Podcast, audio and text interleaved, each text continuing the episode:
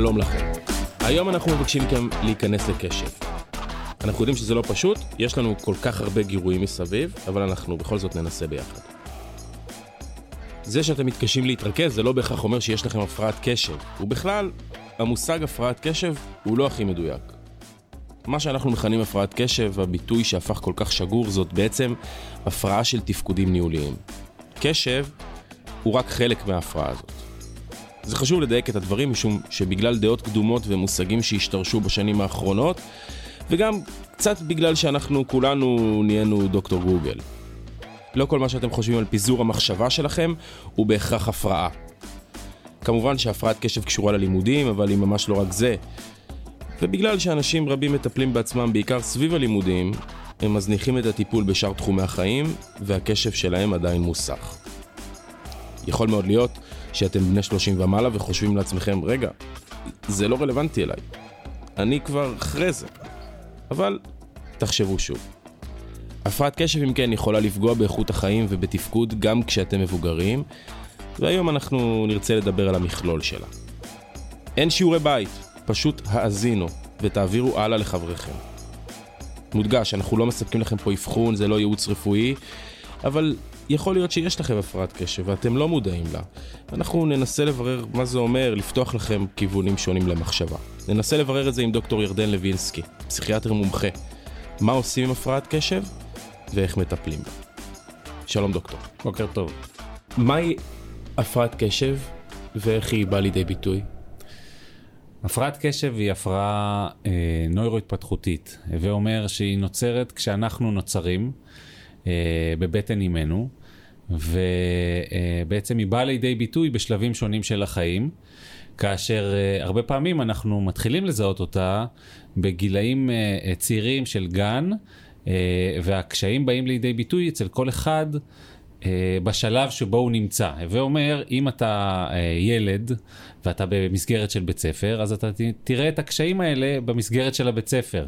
אבל אם אתה אדם בוגר, uh, וחלקנו הגדול לא נמצאים במסגרת אקדמית, אז אנחנו נמצא את הקשיים האלה בכל מקום אחר שאנחנו נמצאים. הווה אומר, בעבודה, בחיי היומיום שלנו, במשפחה, הקשיים, וכשאני מדבר על קשיים, זה כל מיני uh, קשיים תפקודיים שנובעים מהקושי להתרכז, מהקושי לתכנן, מהקושי, מסגרת של קשיים שאנחנו קוראים להם ליקויים בתפקודים ניהוליים.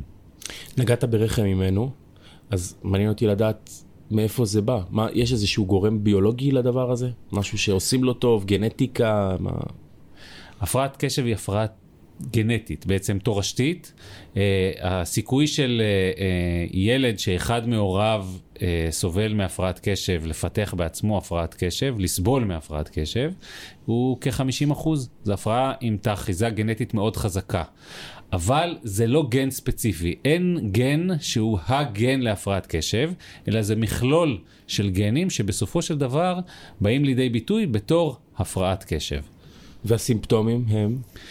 הסימפטומים הם בעצם סימפטומים של מה שאנחנו קוראים תפקודים ניהוליים וליקויים בתפקודים הניהוליים. מה שרוב האנשים מכירים זה את התפקוד דייקת הניהולי. אותי בשיחה המוקדמת כן, שלנו. כן. עם זה. התפקוד הניהולי שכולם מכירים זה ניהול הקשב.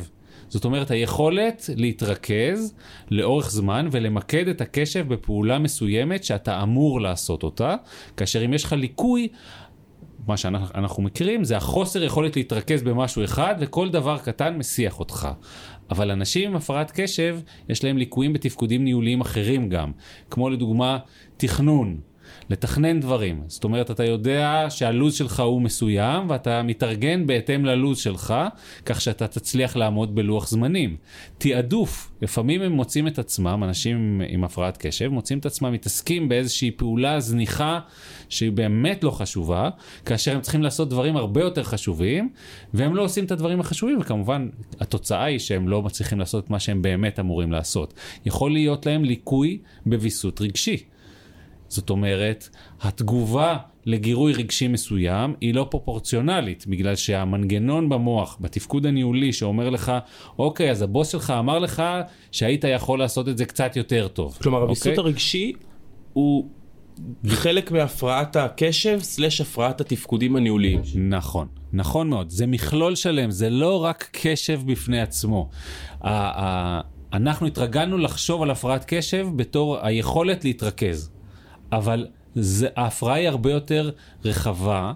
היכולת להתרכז היא רק חלק מההפרעה, ולכן כשמתייחסים להפרעה, אי אפשר להתייחס רק לתפקודים האקדמיים בתור המדד להאם יש לי בעיה או אין לי בעיה. ואין לזה קצת זילות, דוקטור? כלומר, מה, מה ה... אתה כרופא יכול לדייק לנו מתי זה סתם אה, חוסר קשב אה, ומתי זאת הפרעת קשב? יש לזה אה, אה, בעייתיות מאוד גבוהה, מכיוון שקשה מאוד למדוד את זה. אה, ונורא קל להגיד, יש לי הפרעת קשב כי אני לא מרוכז, אבל אני יכול להיות לא מרוכז בגלל שקורה משהו בבית שלי ואני נורא עמוס ומוטרד ממה שקורה שם. אני יכול להיות לא מרוכז בגלל שאני סובל מחרדה או מדיכאון. אני יכול להיות לא מרוכז בגלל שיש לי אה, אה, בעיה בתפקודים של בעלותת התריס, או שאני לא מצליח, אה, אה, אני צריך משקפיים ואני לא רואה מה שכתוב, אז אני לא מצליח לשבת ולקרוא. אז זאת אומרת, יכול להיות הרבה מאוד דברים שבאים לידי ביטוי בחוסר יכולת להתמקד ולהתרכז.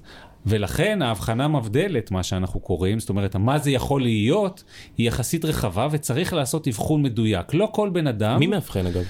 מי שמאבחן זה אה, אה, אך ורק רופא, שעבר הכשרה ל, אה, בתחום הספציפי, הווה אומר או נוירולוג, או פסיכיאטר, או רופא משפחה או רופא ילדים שעבר הכשרה ספציפית במשרד הבריאות. הוא יכול כמובן ורצוי להיעזר באנשי מקצוע נוספים, כמו פסיכולוגים שיכולים לעשות חלק מהתהליך, אבל בסופו של דבר זו הבחנה רפואית. צריך רופא שיחתום שאכן יש לך את ההפרעה הזאת. אני רוצה רגע לדבר איתך על ההשפעות של, של הדבר הזה על התפקודים היומיומיים שלנו. כשאתה אומר תפקודים ניהוליים, אמ, עבודה, לימודים, זה הרבה מאוד פעמים מתקשר לנו כשאנחנו לומדים למבחן ואנחנו צריכים איזה משהו שיעזור לנו אה, להתרכז. התפקודים היומיומיים שלנו משתנים לאורך השנים, אנחנו מקימים משפחה, אנחנו אלף ואחד דברים שהם, אתה יודע, החיים. מה עושים עם זה בגילאים השונים? איך זה משתנה לאורך הגילאים, לאורך תקופות החיים שלנו? אז העיסוקים שלנו הרי משתנים, כמו שאמרת, ואם אתה, אה, ניקח מבוגרים, אם אתה סטודנט, אז החיים שלך מתנהלים בציר שבין הלימודים באוניברסיטה לבין העבודה שלך כ, אה, בעבודה סטודנטיאלית כזאת או אחרת, ונניח שאתה מוצא את עצמך כ, אה, כסטודנט, גם מתקשה בלימודים, אבל גם אתה מלצר, ואתה... אה, צריך לקחת הזמנות מאנשים, ואתה לא זוכר, כשאתה מגיע, אתה לא זוכר מה הזמינו, ואתה צריך לחזור עוד פעם, ואתה שוכח מנות, ואתה שוכח אה, אה, לקחת את הכסף נכון, ולהעביר את הכרטיס אשראי, ובעצם יש לך כל מיני תקלות תפקודיות. ואם אתה אה, אה, אולי קצת אה, מבוגר יותר, ויש לך משפחה, אז זה יכול לבוא לידי ביטוי בחיים המשפחתיים שלך, כי, כי נניח, מה תגיד לבן או בת הזוג שלך כשאתה אה, לא מקשיב למה שהם אומרים, כי אתה כל הזמן מוסך מדברים אחרים, ואתה אה, שוכח לקחת לא? את הילדים, זה לא נעים, אבל אתה יכול לשכוח אה, אה, הייתה לי מטופלת שפעם אחת אה, הלכה לסופר. נשים תמיד יש להם חלוקת קשב יותר טובה, תמיד אומרים שיש, שלנשים יש חלוקת קשב יותר טובה מגברים, שגברים יותר מוסכים. שאלה אם זה עניין בכלל, כאילו, אתה מדבר ישר על זוגיות, אז מעניין אותי לדעת אם יש הבדל במגדרים בכלל. יש הבדל בציפיות, אבל אין הבדל במגדרים. זה פודקאסט אחר. אין הבדל במגדרים, כמו שאצל הרבה מאוד נשים, אה, אה, המרכיב אה, של הפעלתנות יתר, של ההיפראקטיביות, הוא הרבה פחות דומיננטי. ולכן, גברים מאובחנים יותר מוקדם. זה אומר שיש לנו יותר נשים שהן לא מאובחנות. האנשים האלה... אתה מדבר איתי אה, כן, כן, רפואית. כן. עכשיו, אם יש אישה, לדוגמה, שלא מאובחנת, ויש לה ילדים, והיא צריכה לנהל, אה, והיא מנהלת אה, בית עם שני ילדים, ועבודה, קריירה במקביל, אה, זה מאוד מאוד קשה כשאתה מתקשה להתרכז לאורך זמן ואתה מוסך מאוד בקלות ואז אתה אה, אה, קם בבוקר, מתחיל לארגן את הילדים, נזכר שיש לך משהו של העבודה, מתחיל לכתוב אה, הודעה בוואטסאפ אה, ואז הילדים צועקים, אתה מאחר ל, אה, לקחת אותם ל, ל, לגן או לבית ספר, אתה מגיע באיחור לעבודה זה משפיע עליך גם בעבודה, כי בעבודה אתה כל הזמן מוטרד ממה שיש ב- בבית ו, אה, וגם במשרד. כל אה, הודעת וואטסאפ או מייל או משהו כזה מסיח אותך, אתה לא מסיים את המטלות, אתה נמצא במרדף בלתי פוסק אחרי עצמך, וזה לא בהכרח בגלל שאין לך את הכישורים, אלא זה בגלל שבגלל הפרעת הקשב שלך, אתה לא יודע, אתה לא מצליח לארגן את הזמן שלך נכון, אתה לא מצליח לתעדף ואתה לא מצליח להתרכז במשימה המאוד יכול להיות פשוטה, שעכשיו אתה יושב מול מסך, ובזמן שאתה יושב מול מסך ואתה אמור לכתוב איזשהו מייל, אז אתה אה, מוצא את עצמך עושה דברים אחרים. עכשיו זה מאוד מוקצן, זה יכול להיות מוקצן אצל אנשים מסוימים שיש להם במסגרת המשפחתית שלהם אה, אחריות אחרת, והרבה פעמים אה, לצערנו או לשמחתנו, אה, נשים בתרבות שלנו, יש להם גם אחריות יותר גדולה על המסגרת המשפחתית, אז זה בא אצלם לידי ביטוי בצורה מאוד מאוד מובחנת בסופו של דבר, ואנחנו רואים אה, אנשים מבוגרים שלא אובחנו או לא מטופלים ויש להם הפרעת קשב, שהסיכוי שלהם לאבד את מקום העבודה שלהם הוא גדול בכמעט 50% מכל בן אדם אחר שאין לו הפרעת קשב. למה? בגלל כל הדברים האלה, כי את הבוס בסוף, זה לא מעניין שיש לך הפרעת קשב. את הבוס מעניין. גם אם היא מאובחנת אגב. גם אם היא מאובחנת. אבל אם היא מאובחנת, יכול שתקבל טיפול ועזרה, אבל אם היא לא מאובחנת, יכול שתמצא את עצמך בגיל 30, אחרי שעברת כבר איזה 6-7 עבודות, לא בכוונה. זה מחמיר עם הגיל? Uh, הקשיים מחמירים עם הגיל, משתי בחינות. א', אנחנו מתעייפים. מהמלחמה. וב... כן, המאבק זה מאבק בלתי פוסק.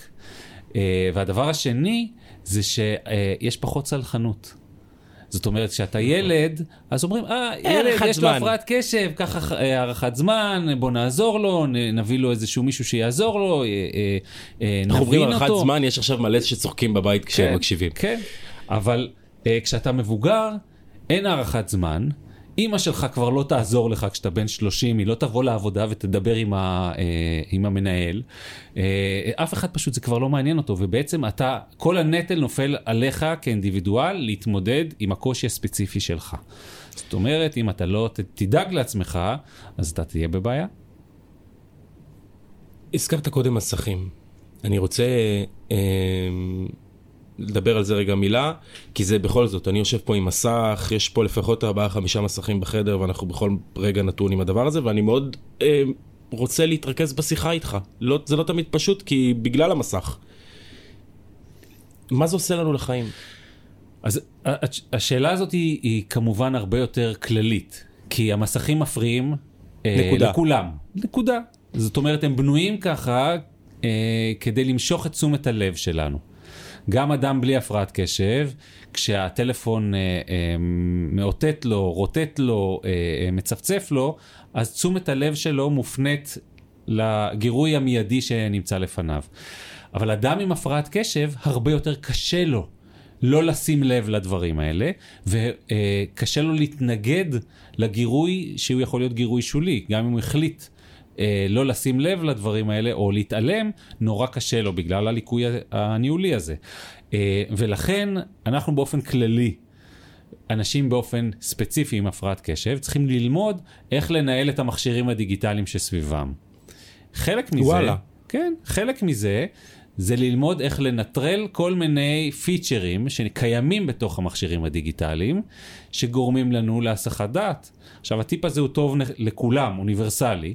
uh, צריך להוריד את כל ה notifications, צריך להוריד את ה, uh, uh, חלק מהאפליקציות בצורה מוכוונת.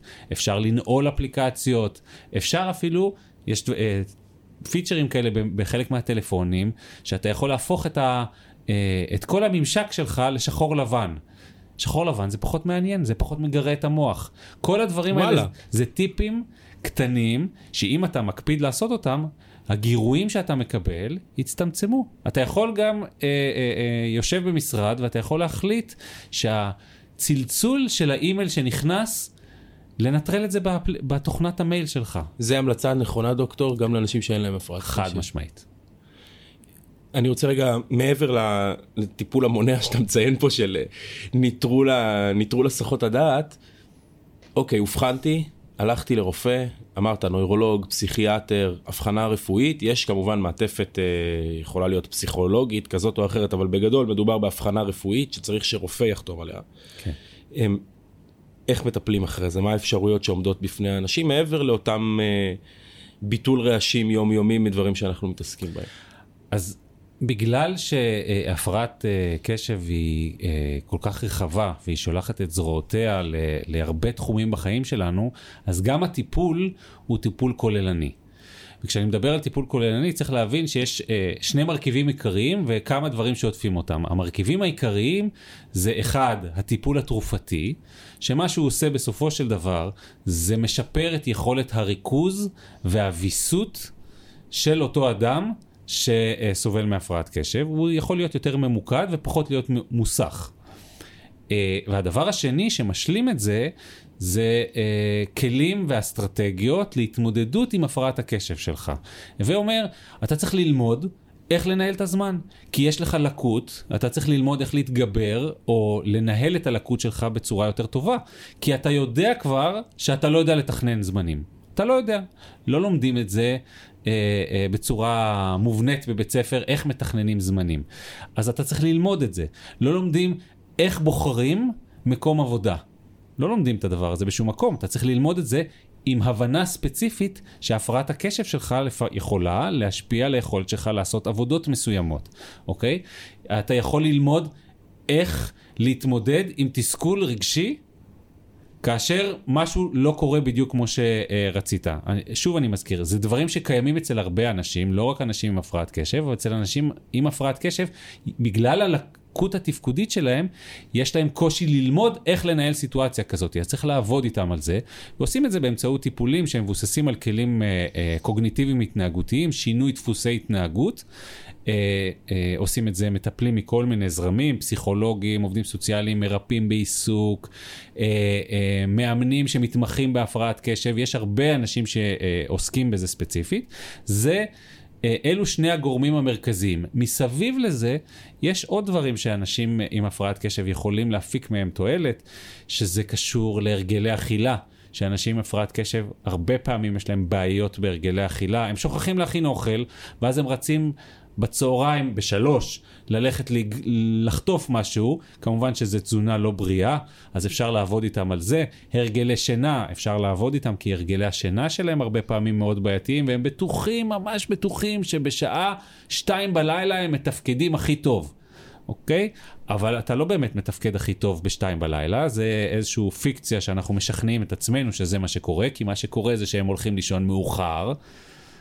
גם בשתיים בלילה הם בדרך כלל רואים נטפליקס ועושים דברים אחרים, אבל אה, הם הולכים לישון מאוחר, קמים מאוחר, עייפים כל היום, זה גם משפיע על הריכוז שלהם, צריך לעבוד איתם על הרגלי השינה והתזונה, ובעצם לעבוד איתם על ההרגלים שלהם, ואת זה אפשר לעשות בכל מיני דרכים שהם תיארתי קודם. אז דוקטור, יש לנו, אתה מתאר פה שני מצבים, טיפול תרופתי ואת הטיפול העוטף קוגניטיבי, נקרא לזה ככה. אתה יכול רגע להרחיב לי על הטיפול, על הטיפול התרופתי? הטיפול התרופתי, המטרה שלו בסופו של דבר זה לשפר את היכולת ריכוז שלנו ואת ה... אה, אה, בהיקף גם את התפקודים הניהוליים. יש היום מגוון עצום של טיפולים תרופתיים שנמצאו והוכחו כיעילים לטיפול בהפרעת קשב. אה, והחוכמה פה זה למצוא את הטיפול שהוא הכי מתאים למטופל ש, שלנו. אה, והוא אה, משרת את הצרכים שלנו. ולכן יש תרופות אה, שהן ארוכות והן מכסות 12 שעות ו-14 שעות, ויש תרופות שהן קצרות יותר ומכסות 8 שעות ו-6 שעות. ויש משפחות שונות של טיפול תרופתי, כך שאם מישהו לא מסתדר עם משפחה אחת של תרופות, יכול לעבור למשפחה אחרת. ובעצם מה שאנחנו אה, אה, יכולים להשיג כאן זה התאמה מדויקת של הטיפול התרופתי לאדם הספציפי, הן מבחינת היעילות והן מבחינת תופעות לוואי, כך שיהיו לו, אם בכלל יהיו לו תופעות לוואי, אז הן יהיו מועטות ולא יפריעו לו בתפקוד היומיומי. מעניין אותי תמיד לדעת אם אתה בתור פסיכיאטר קובע את זה על סמך... אה... על סמך מה אתה קובע אם זה חמש, הכדור של החמש שעות או הכדור של השתים עשרה שעות? על סמך ההתנהגות שהבן אדם, או ההתנהגות של הבן אדם והסימפטומים שלו, או על סמך אה, משהו שהוא רוצה לעשות שלוקח יותר זמן, פחות זמן? ככלל, המג... המגמה שלנו זה לנסות למצוא טיפול שמכסה כמה שיותר שעות משעות היוממה. Uh, ולכן uh, כל ה-guidelines המקצועיים uh, מדברים על זה שתמיד להתחיל בטיפול ארוך, כדי שהבן אדם יתפקד כמה שיותר שעות ויהיה מרוכז ככל האפשר. Uh, המינון עצמו, יש כל מיני כללים, אנשים מכירים כללים לפי משקל, אנשים מכירים כללים uh, uh, שמתחילים בנמוך ועולים גבוה. יש פה הרבה מרכיב של uh, ניסוי. אה, אה, או התאמה איטית של הטיפול, וצריך לזכור שבמרבית המקרים המינון הראשון שתקבל זה לא יהיה המינון אה, הסופי שבו אתה תרגיש מצוין. ולכן צריך להבין שמדובר בתהליך של התאמת טיפול. שצריך בו הרבה סבלנות. וצריך סבלנות, וצריך להכיר את זה שלאנשים עם הפרעת קשב אין סבלנות, והרבה פעמים הם באים לאיזשהו רופא, מקבלים איזושהי תרופה, ונעלמים לאיזה שנה, שנתיים, ואז הם אומרים, אה, חוזרים אולי לאותו רופא, אולי לרופא אחר, ואומרים, דוקטור, זה לא עובד. עכשיו, התשובה לזה היא, תעשה תהליך ואתה תגיע למינ... למינון ולטיפול שעובד. כלומר, אין חצי עבודה. אין חצי עבודה בשום דבר. אני מקווה שעשינו עבודה מלאה. תודה רבה, דוקטור ירדן לוינסקי.